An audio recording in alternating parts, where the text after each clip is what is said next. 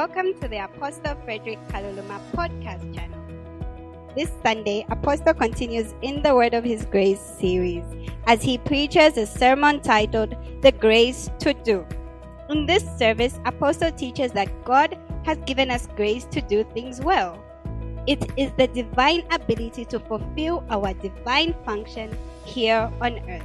So grab your Bibles, your pens, and notepads as we join Apostle Frederick from the City of the Lord Church in Lusaka, Zambia. Stay blessed.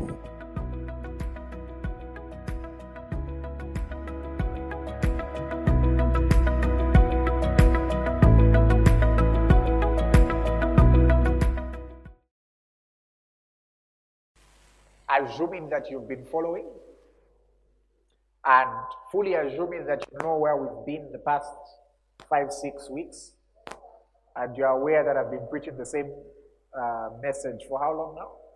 3 months? So assuming that you've been following, by now you should be able to divine grace as unmerited favor.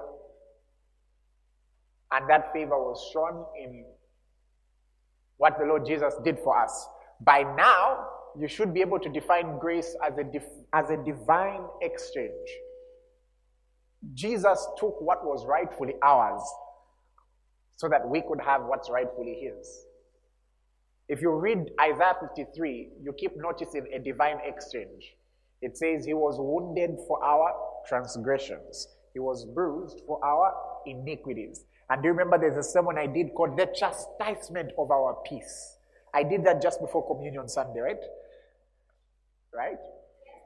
I hope you've been watching. So we mentioned how he was chastised, he was punished, so we could have peace. And we described peace as a force. From then on, we looked at the healing side of grace. We looked at how he bore our sicknesses. And so, I think that was on Communion Sunday. Should I be concerned? Okay. So yeah, that was on Communion Sunday. And then afterwards, we continued defining grace, and then we went on now to define, we talked about how many people focus on what God's grace has done for us, but don't focus on what God's grace has done in us. There is a difference. There are people who focus on what God's grace has done for us, but they neglect what God's grace has done in us. I'll give you an example. What God's grace has done for us is that we are forgiven from sin. What God's grace has done in us is that we now have the power to resist sin and live a sinless life. Hey, it's in the scriptures. Children of God, it's in the scriptures. And we looked at that. The Bible says, the grace of God which brings salvation has appeared to all men, teaching us that denying ungodliness, we can live a sober life in this present age. So there's what God's grace has done for us, but there's also what God's grace has done in us. In the context of sin, what was done for us can be seen by what Jesus did on the cross. When he died, we died to sin. But in the context of what God's grace has done in us, it can be seen by Jesus resurrecting, because his resurrection was for us to have the newness of life. That's Romans 6:4. I'm just giving you a brief recap. Then, we looked at how grace has positioned us now, and we have become the righteousness of God. As a matter of fact, I challenged you. I mentioned how I find it so funny that people easily identify with the first Adam, but don't want to identify with the second. What does that mean? How can you have so much faith, so much conviction, that through one man's sin, everyone became a sinner? But having very little conviction that through one man's act of faith, everyone who believed in him became righteous. Isn't that what the scriptures say? That he should make many righteous. For this cause is not ashamed to call us brethren. The trouble with only believing what happened to the first Adam and not fully believing what has happened to the second is that you'll find yourself being in a very confused position. And that confused position is what people will call themselves sinners saved by grace. How can you remain a sinner if you've been saved by grace? What has grace done? It saved you from what? What has it saved you from?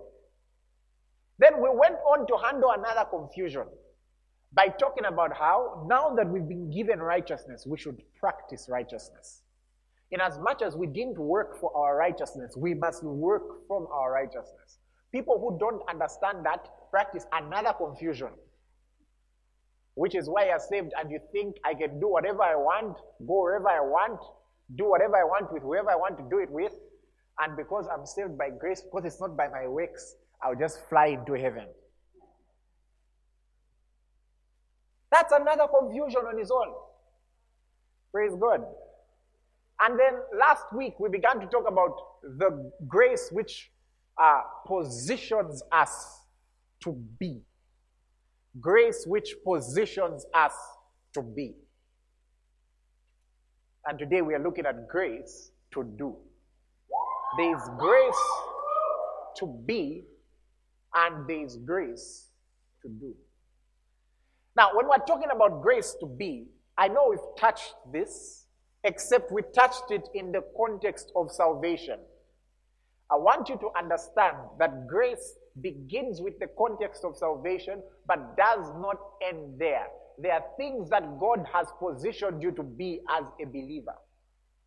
I want us to have an understanding that every believer has an assignment. And because of that assignment, God's grace comes upon you. And that's when we can call you anointed. I was telling the people in the first service that I received a lot of questions last week, because last week I talked about how what people call the anointing is really, most of what they call the anointing, they're either referring to the power of God or they're referring to God's grace on one's life. And God's grace determines the extent of the power of God to which a person walks in.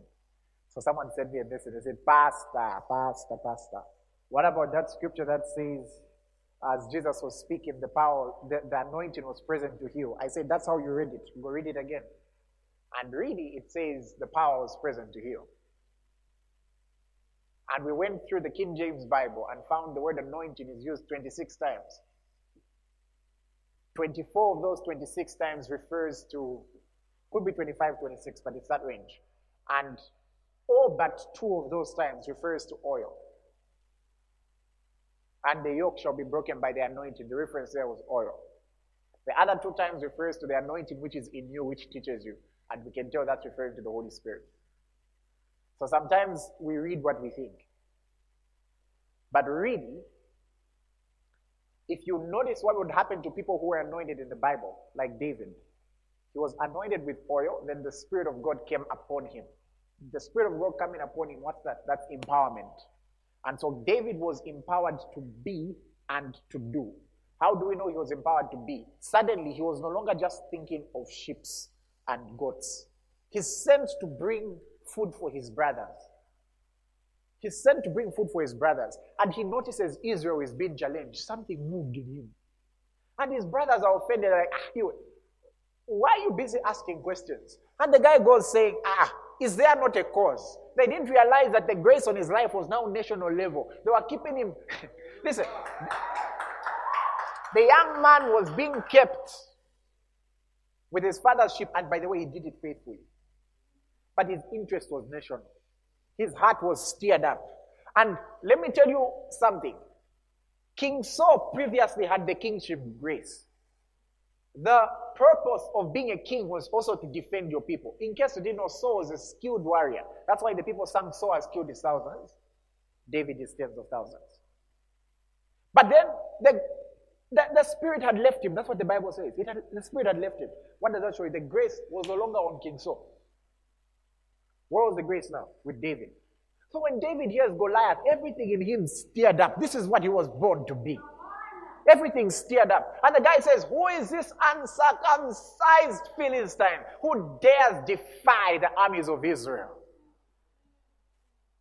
So there is grace to be. But notice, it didn't end on just being. he ended up doing. He did something with Goliath. And that grace in David's life, you can trace it. He's on the run. Notice, David was on, you can find this in 1 Samuel 16 and 17. David is on the run from King Saul. He goes to hide in a cave. And the Bible tells us that his brothers followed him. The same brothers, they followed him. And the Bible says all those who were in debt, all those who were in distress, all those who had issues, they followed David and made him their captain. What were they seeing? There was grace. There was grace. He was positioned to be. How come for some reason you're always found to be in leadership positions? Why does everyone want you to represent them? Why is it that from first year to fourth year, you're always the class rep? Everyone just loves it when you're the one representing them. There is grace. Imagine what would happen if you started using it. But I mean deliberately using it. One of the things that affects us sometimes is when we get so used to things happening by accident.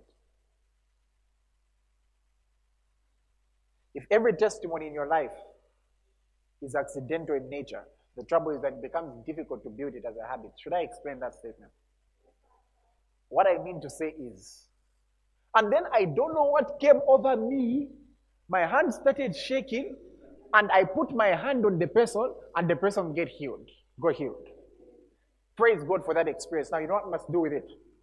Develop your faith in such a way that even if you don't feel anything, I'll tell you something. The first days of ministering, the healing annoyed him. You know, there are days of, I would get surprised. I would pray for people that are flying over the place. I was feeling nothing. Anyway. Impartation services. I would go for impartation services. I would even target which man of God. Nothing. You find they call a group of people. And they say, today you're going to receive the power of God. When I count to three, all of you will get it. I mean, like, okay, today is the day. Today is the day. Oh, Lord. You even start praying. You know those prayers you pray? Oh, Lord, wreck me.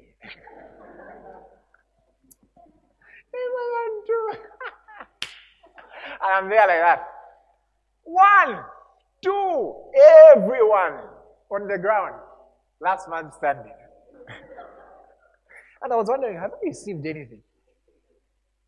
But it's interesting that, not that I'm comparing, but the results. Meaning, it's not just about what you receive, it's about how you use it. And let's begin from Acts 10, verse 38. I want you to recognize that God is a doing God. He is a doing God. Peter is defining Jesus' ministry. And look at what he says. Acts 10, verse 38. Peter is defining Jesus' ministry. And look at how he summarizes it. He says, how God anointed Jesus of Nazareth with the Holy Spirit and with power. It's interesting. Jesus was not anointed with oil. Imagine that. People would be anointed with oil and the Spirit of God would come upon them in a measure. Jesus was literally anointed with the Holy Spirit. Be anointed means to be rubbed. Now, how God anointed Jesus Christ of Nazareth with the Holy Spirit and power, who went about doing. He went about doing what? Doing. He went about doing good and healing all who were oppressed by the devil, for God was with him. Jesus didn't go about feeling anointed. He didn't go about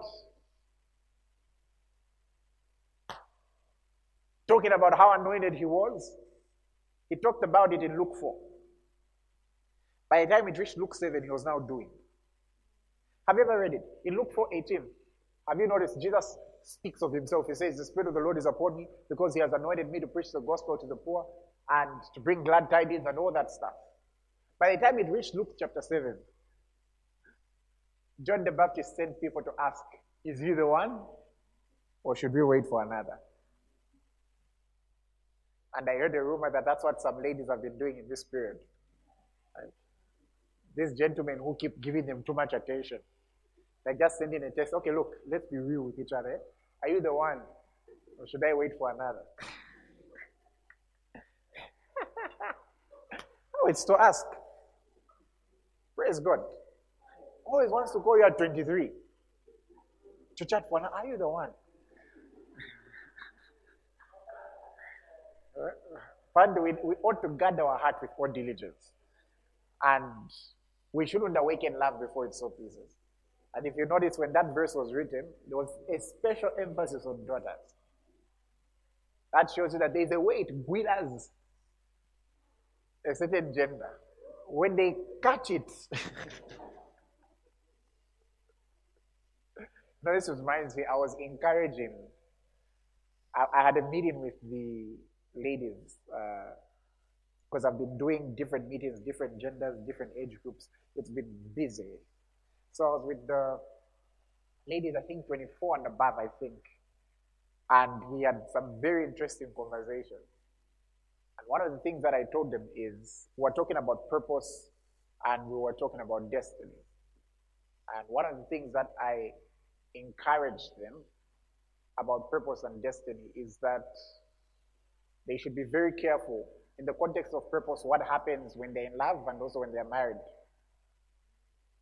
Some have got a tendency to become so obsessed with they that they forget purpose. All that influence, all that social media influence God has given you, and all you do is post photos in matching shirts. All the scriptures you used to help us with, you've stopped. My friend, one day you will stand before God, and the thing is this, even when you marry, the two become one flesh, not one spirit.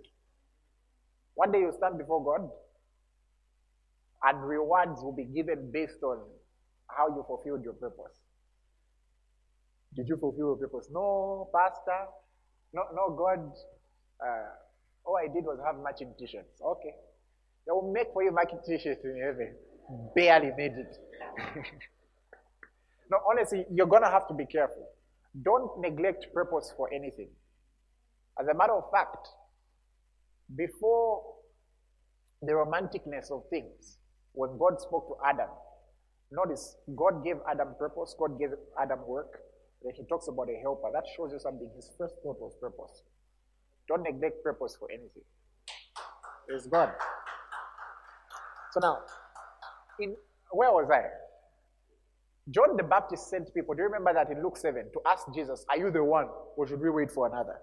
The Bible tells us Jesus didn't even reply. He just started curing people, praying for people and all that stuff. And after he had done that, he tells him, go tell John, the blind see, the deaf hear, the poor of the gospel preach to them. And blessed is he who is not offended because of me. What does that show you? He went from reading about himself to doing about himself. It's not enough all your life to just start singing, I'm walking in power, I'm working miracles. Once in a while, you're going to have to show that. Grace is for doing. Grace is for positioning, and grace is also for doing. I'm going to show you a few examples. Okay, let's go to a few scriptures. I want you to understand, sense of the living God, that every believer has an assignment. Every believer has got a purpose. The Bible tells us that every joint supplieth. There is no part of the body of Christ that does not have a function. Even when we are in what people call waiting season, there is always something you can do. There is always something you can do. As a matter of fact, wait and serve. There is always something you can do. Every believer has a function. Every believer has got something to do. And what God does is that he gives you grace, which is his divine ability for you to fulfill that divine function. You're not on earth to merely sit and wait for heaven. There's something that you must do. And that's what we're talking about, the grace for doing. 1 Corinthians chapter number 15 and verse 10. 1 Corinthians chapter 15 and verse 10. The Apostle Paul says something. He says, but by the grace of God, I am what I am. By the grace of God, I am what I am. In this scripture, he's not talking about being a Christian. If you've read the context, it's talking about his apostleship. And he says, by the grace of God, I am what I am. Then he goes on to say, and that grace towards me was not in vain, but I labored more abundantly than they all. Yet not I, but the grace of God which was in me. Are you seeing the way grace functions? He's saying, by the grace of God, I've been positioned as an apostle. But guess what? I did not sit down on that grace and let it be in vain. Instead, what did I do? I labored. I worked. I did something with it. Yet not I, but the grace in me. That shows you. When he says, yet not I, but the grace in me, in this very scripture, you can see the grace for being, and you can see the grace for doing. You can see the grace for being, and you can see the grace for doing. Because he says, I am, then he says, I worked, yet not I, but the grace in me. And don't forget, it's God who gives us the power to will and to do. But we must cooperate. Grace is not just for being. Grace is for doing. There is grace on your life. What are you doing with it? There is grace on you. Give me Romans chapter 12, verse 6. I miss doing this. It's an interest in preaching to a camera. Now in a max.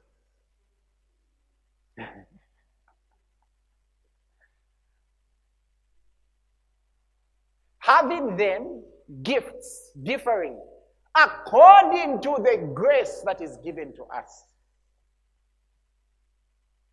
What does it say? Let us use them. Having then different gifts according to the grace given to us, let us use them. And one thing you will learn being a believer is that you will notice that, and you understand this when I talk about how grace can increase. You observe that, one, there are people of higher grace, and then two, you find that someone might be graced highly in an area that another person isn't, and the other person is graced highly in an area that another person isn't. You know why that's necessary? It brings humility.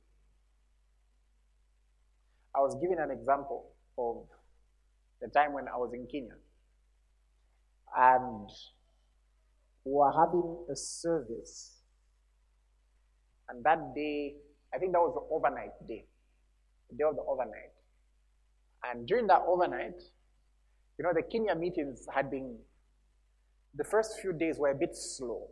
They were not really, you know, there's a way I feel when a meeting is, and they're like, you know what I'm talking about. I know you've been there before. So, and you know, the people were still trying to get used to me. You know, have you ever been preaching that you can tell people are sizing you up? So what will you say? And then I was a bit limited. There are some jokes that I told which they just didn't get. Because some of the jokes suited the Zambian context. And sometimes we were having accent issues. So the first few days were terrible. No, they were good, but terrible in the context of they were not matching the standard I wanted. So I knew something needed to happen. I was pleading with God for a miracle. And I was saying, God, let's do that one. You know that famous one, the one which we always use to start things off.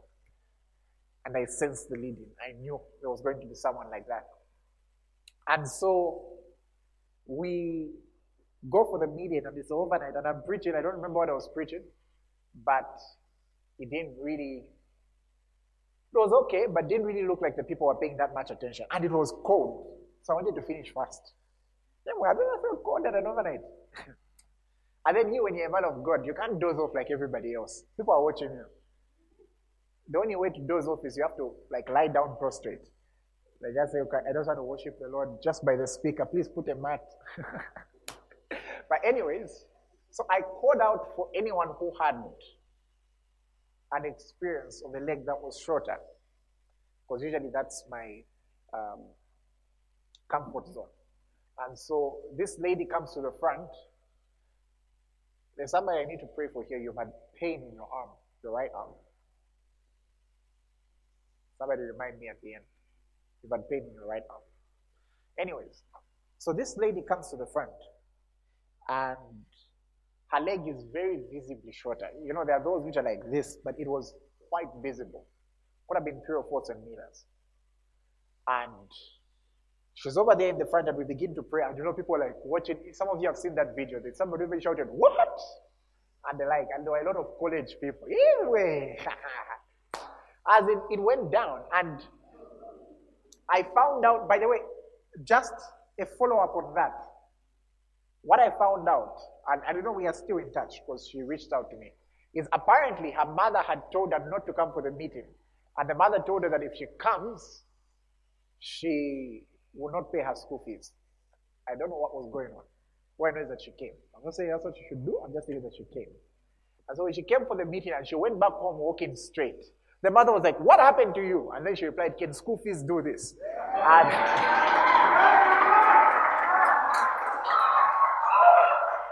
and what's funny is we traveled to Kirito the next day. When we came back for service Sunday afternoon, they were waiting for us. And guess who was present? The mother, because she needed a healing, and she also got healed. So the grace manifested highly. Then after me, Apostle Apula came to the front.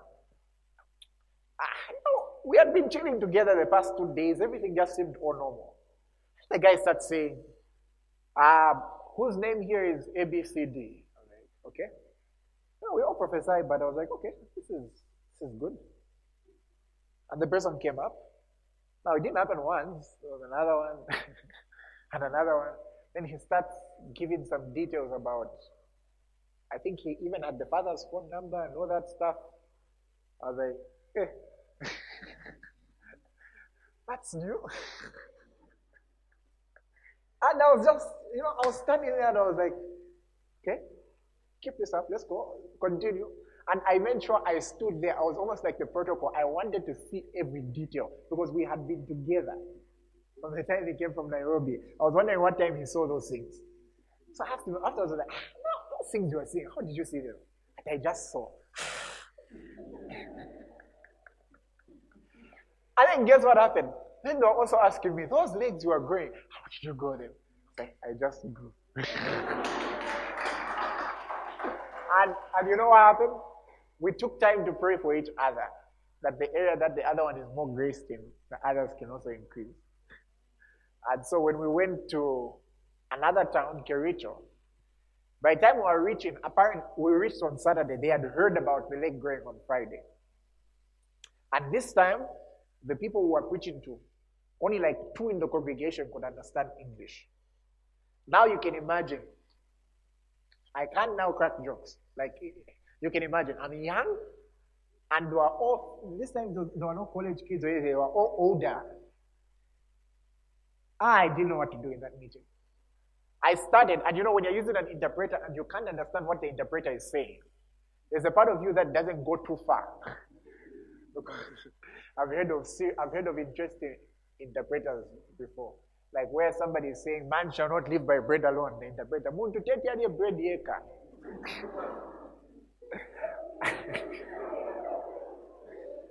But then, why do I feel like the gentlemen have loved that very much? Anyways, how did we get the breakthrough in that meeting? I gave a word of knowledge about someone who had left their daughter home, and that daughter was deaf and dumb. After saying it 3 times, the person stood up and said they'll bring the daughter in the afternoon. So in the afternoon session, the daughter got healed. Then there was an evening session. Hey, the whole village came. And they were about 14 people who got healed on crutches. And so most of them had shorter legs. So I remember I prayed for 1, 2, 3, then I asked for the other men of God, like, "Can we also try?" What am I saying? I think I'll talk about this when I talk about how grace can increase, which is in the next 1 or 2 weeks. Grace can increase. And that's why you should make it a habit not to ridicule what you secretly admire. Secretly, you admire it, but in public, hey, what's the whole point of giving someone their name? I think you're thinking wrongly there. What does that got to do with salvation? Jesus turned. He multiplied food. What did that have to do with salvation? Anyway, Romans chapter 12, verse 6. Let's look at the NLT. Romans 12, verse 6, NLT. Having then, do we have the NLT? I'll read it. This is what the Bible says. In his grace, God has given us different gifts for doing certain things well. In his grace, he's given us different gifts for what? For doing. Grace is available for you to do. Not for you to sit down and just enjoy it. Not for you to sit down and just get slain. After you get up, what do you do with it? God has given us grace for doing. Do you remember when Jesus imparted grace on the disciples and told them to go around Israel? Have you noticed that they went about and did things? Luke 10. Give me verse 17. New King James. What does it say? Then the 72 returned with joy, saying, Lord, even the demons are subject to us in your name. Meaning it didn't just remain as a name. They went about and they did. I really just came to encourage you that grace is there for doing. Not just for being, but for doing. It's God's divine ability for you to complete a divine task. And I would want to show you maybe, as I'm closing, one or two areas in which grace works. Firstly, grace, if you didn't know, grace is the root word. In the Greek, the word for grace is charis. The word for gifts is charismata. So grace is actually the root word for gifts. So these power gifts that people walk in, that's grace. Grace for doing. Acts chapter 4. In Acts chapter 2, the disciples received the Holy Ghost. In Acts chapter 3, they performed a miracle where they healed a lame man. In Acts chapter 4, they were arrested. They were arrested, I think, towards the end of Acts chapter 3. And they were warned not to speak about Jesus. And in Acts chapter 4, verse 23, I want you to notice what they did. The Bible says, and being let go, they went to their own companions and reported all that the chief priests and elders had said to them. Go on. And when they heard that, they raised their voice to God with one accord and said, Lord, you are God who made heaven and earth, who by your servant David have said, why do the nations rage? Sorry, that was in my head. Why did the nations rage? And the people plot vain things. So they begin to pray. And they were complaining about the persecution and the attacks and the threats that they were receiving. But then look at the level their prayer reached. Go to verse 28. In verse 29, please. In 29, look at what they say. Now, Lord, these guys had already received the Holy Ghost. Let's not forget. But look at their prayer.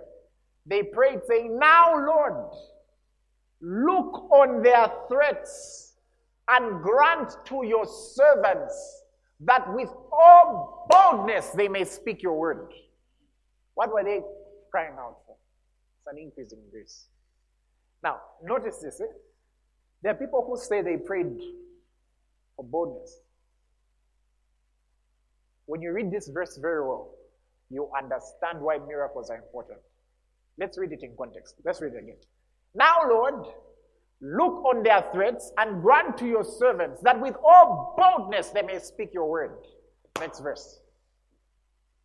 By stretching out your hand to heal, and that signs and wonders may be done through the name of your holy servant Jesus. What does that show you? The source of the boldness we are praying for is for more miracles. They're saying, give us, Lord, give us boldness. How? By stretching out your hand to heal. I'm telling you, one of the things that brings the most boldness is the supernatural. When something supernatural happens, my friend, You are bold. The boldness increases. You can go anywhere and say, the Spirit of the Lord is upon me. And then look at verse 33. Verse 31. 31. And when they had prayed, the place where they were assembled together was shaken. And they were all filled with the Spirit. And they spoke the word of God with boldness. What happened next? Now the multitude of those who believed were of one heart and one soul. Neither did anyone say that any of the things he possessed was his own. But they all had things in common. Next verse. And with great power, the apostles gave witness to the resurrection of the Lord Jesus. And great grace was upon them all. That shows you grace increased. It's been defined as great grace. And that's why by the time we're reaching Acts chapter 5, oh my goodness, Ananias and Sapphira made a mistake. They lied to Peter. Both of them died on the spot. The grace had increased. They died on the spot. By the time you're reaching Acts chapter 6, they found another way to increase the grace. You know how? By raising leaders.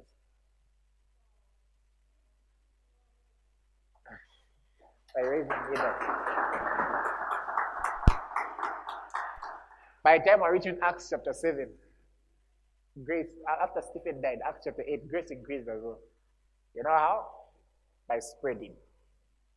Anyways, it increased as well by spreading.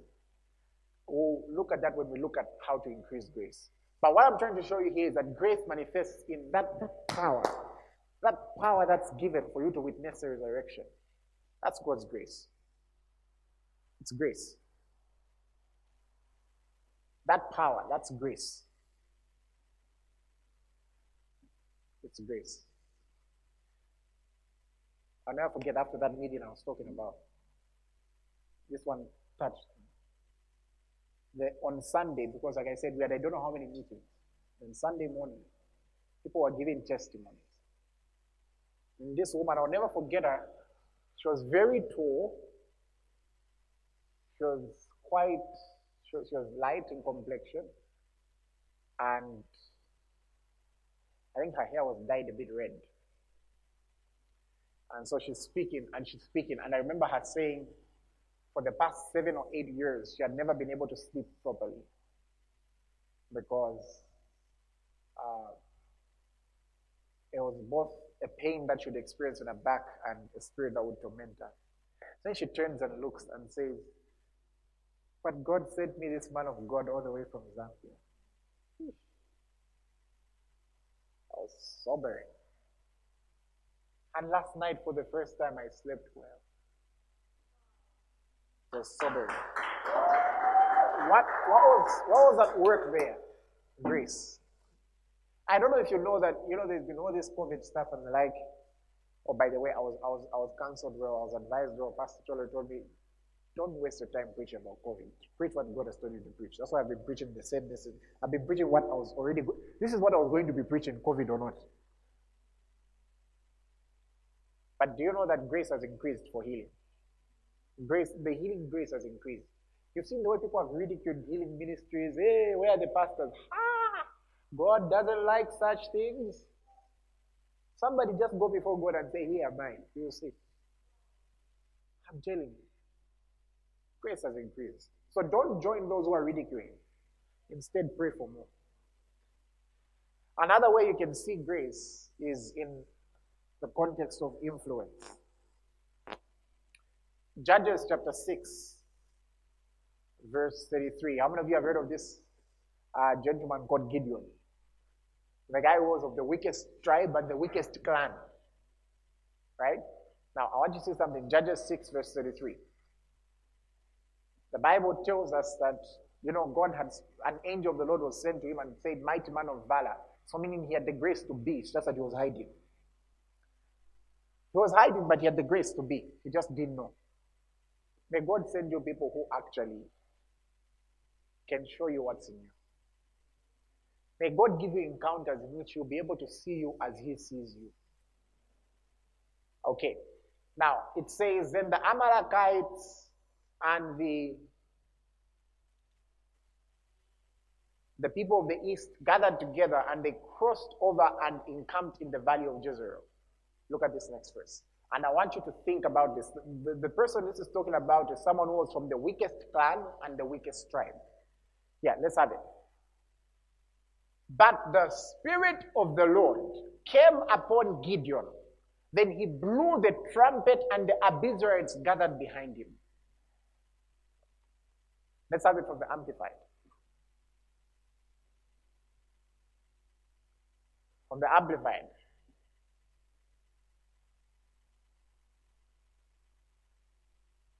But the Spirit of the Lord clothed Gideon with himself and took possession of him. And he blew a trumpet and the clan of Abiezer was gathered to him. The guy blows a trumpet and the clan is gathered to him. Some people have asked me how I pray for numbers, how I pray for growth. That's one of the scriptures I pray. What grace was that? He blows a trumpet and an entire clan is gathered to him. How come when you post anything, whether it's useless, it's useful, everyone just wants to hear your opinion about something. When you talk, they listen. I hope you're not wasting that grace which has given you that social media space. Your friends are trying to get half the likes you do. You don't even try. It's effortless. You're not in the mood of dressing that day. Last minute, you just pick out anything blindly. Everyone sees you as a fashionista. That influence you have. That influence you have. There is a woman in the Bible who had such grace, except that she used it wrongly. In John 4, the one who had married 5 men. She had such grace. How do we know? Jesus wants to preach to the city. All he had to do was preach to her. When he preached to her, the Bible says she went about and told all the men. I'm not sure if she told the woman, but she went about and told all the men, saying, come and meet the man who's told me everything about myself. They were all very interested that they came to see Jesus. And that's how the whole city got saved. All he did is preach to one person. Some of my biggest breakthroughs in terms of, let's say, growth, let's say, number, has been after preaching to certain people. There are certain people you preach to them. Sometimes even it takes a while. You fight, they fight back. You fight, they fight back. Once you have them, for some reason, the entire boarding house is yours. The entire boarding house. For some people, once they got saved, the entire family. You know those family members who don't like church things? Those same family members come and sit in a meeting for 6 hours just because of them. If that's not grace, then I don't know what it is. The trouble is if it keeps being accidental, you will not use it effectively. Paul said, I honor my ministry. Try to see what grace is on your life. The day I realized that I had grace to talk. Why is that funny? You know what happened? We were doing a debate. This was in high school. I'll never forget the first time we were on debate time, you know. I'll not mention who, but someone very important, like, looks at me and says, this one can talk. You know, I was so small. I was 15. I should have been in my 12th grade. And when I was speaking, all the producers just went. And me, I was feeling the anointing. What we call the anointing. I could feel. I was just feeling like that. And before I knew it, I became I need to close. So before I knew it, I became a little famous around. I would be stopped in places like, you're the one. I'm like, are you the? I wouldn't finish the one. Yeah. Then I'll never forget one time this lady, she had one hand. She stopped me and said, are you the one? Yeah. And the next day we met again. And she said, can I tell you something? I don't know why, but whenever I just see you on the screen, I feel encouraged. I was like, I was just trying to win a competition on the brand new laptop. Then I went for other debates that were organized by an organization. To be honest, the topics were useless. I don't know why they were making grade 12 debate about who is more promiscuous, men or women. People, guys, we should change. I had to start, I'm telling you that. So it was so funny topics. And of course, I would walk in with this step because I knew I was always going to win best speaker. It always happened. When they would be announcing the best speaker, I would stand up in advance. So I remember, and you know what I would do? I would walk in last. So at the other school says, oh, it's the one from TV. So I would take some time, then walk in like that, and here. And this time we were debating a school that was mixed. It wasn't a girls' school. The trouble with it not being a girls' school is I was a majority boys, so no one followed. They only used to follow if we were going to a girls' school. So we're just like the four of us. And then the guys from the other school brought some intimidating people, and I don't know if you knew, sometimes those debates would end up with a lot of intimidation and fight. When I was done speaking, one of the intimidating people, when the whole thing was over, followed me, and I was alone. Excuse me, I want to talk to you. Yeah? I don't know why, but when you were speaking, it touched my heart. Like I was talking about who is more promiscuous. I didn't even believe anything I was saying. I was just trying to win a laptop, people. What am I trying to say? Then I realized, oh, there is graceful influence. From that moment, I'm very careful what I post. I'm very careful which joke I post. There's some jokes I find very funny.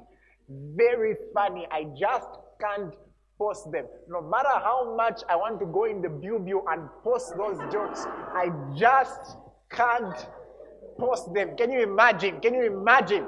No matter how much I want to send some people to go find wives at certain schools because I just can't post them. Because it's me. Ladies and gentlemen, let's continue next week. Praise God. Okay. Praise God. So, in the name of Jesus Christ of Nazareth, as your pastor, I speak a priestly blessing over you. May the Lord provide for you. You lack nothing. That person with pain on the arm, in Jesus' name, you are healed. I pray, may God position you to be. May God position you to be. That job that you've been needing, may God increase grace on your life and position you to be in that position that commands that higher level of income. I decree and declare, in this period where it seems if they are not hiring, for you, you are not just being hired, but your income increases exponentially. I said strong increase in income in Jesus' name. May the Lord protect you. May the Lord protect your family. May the Lord bless you. In Jesus' name.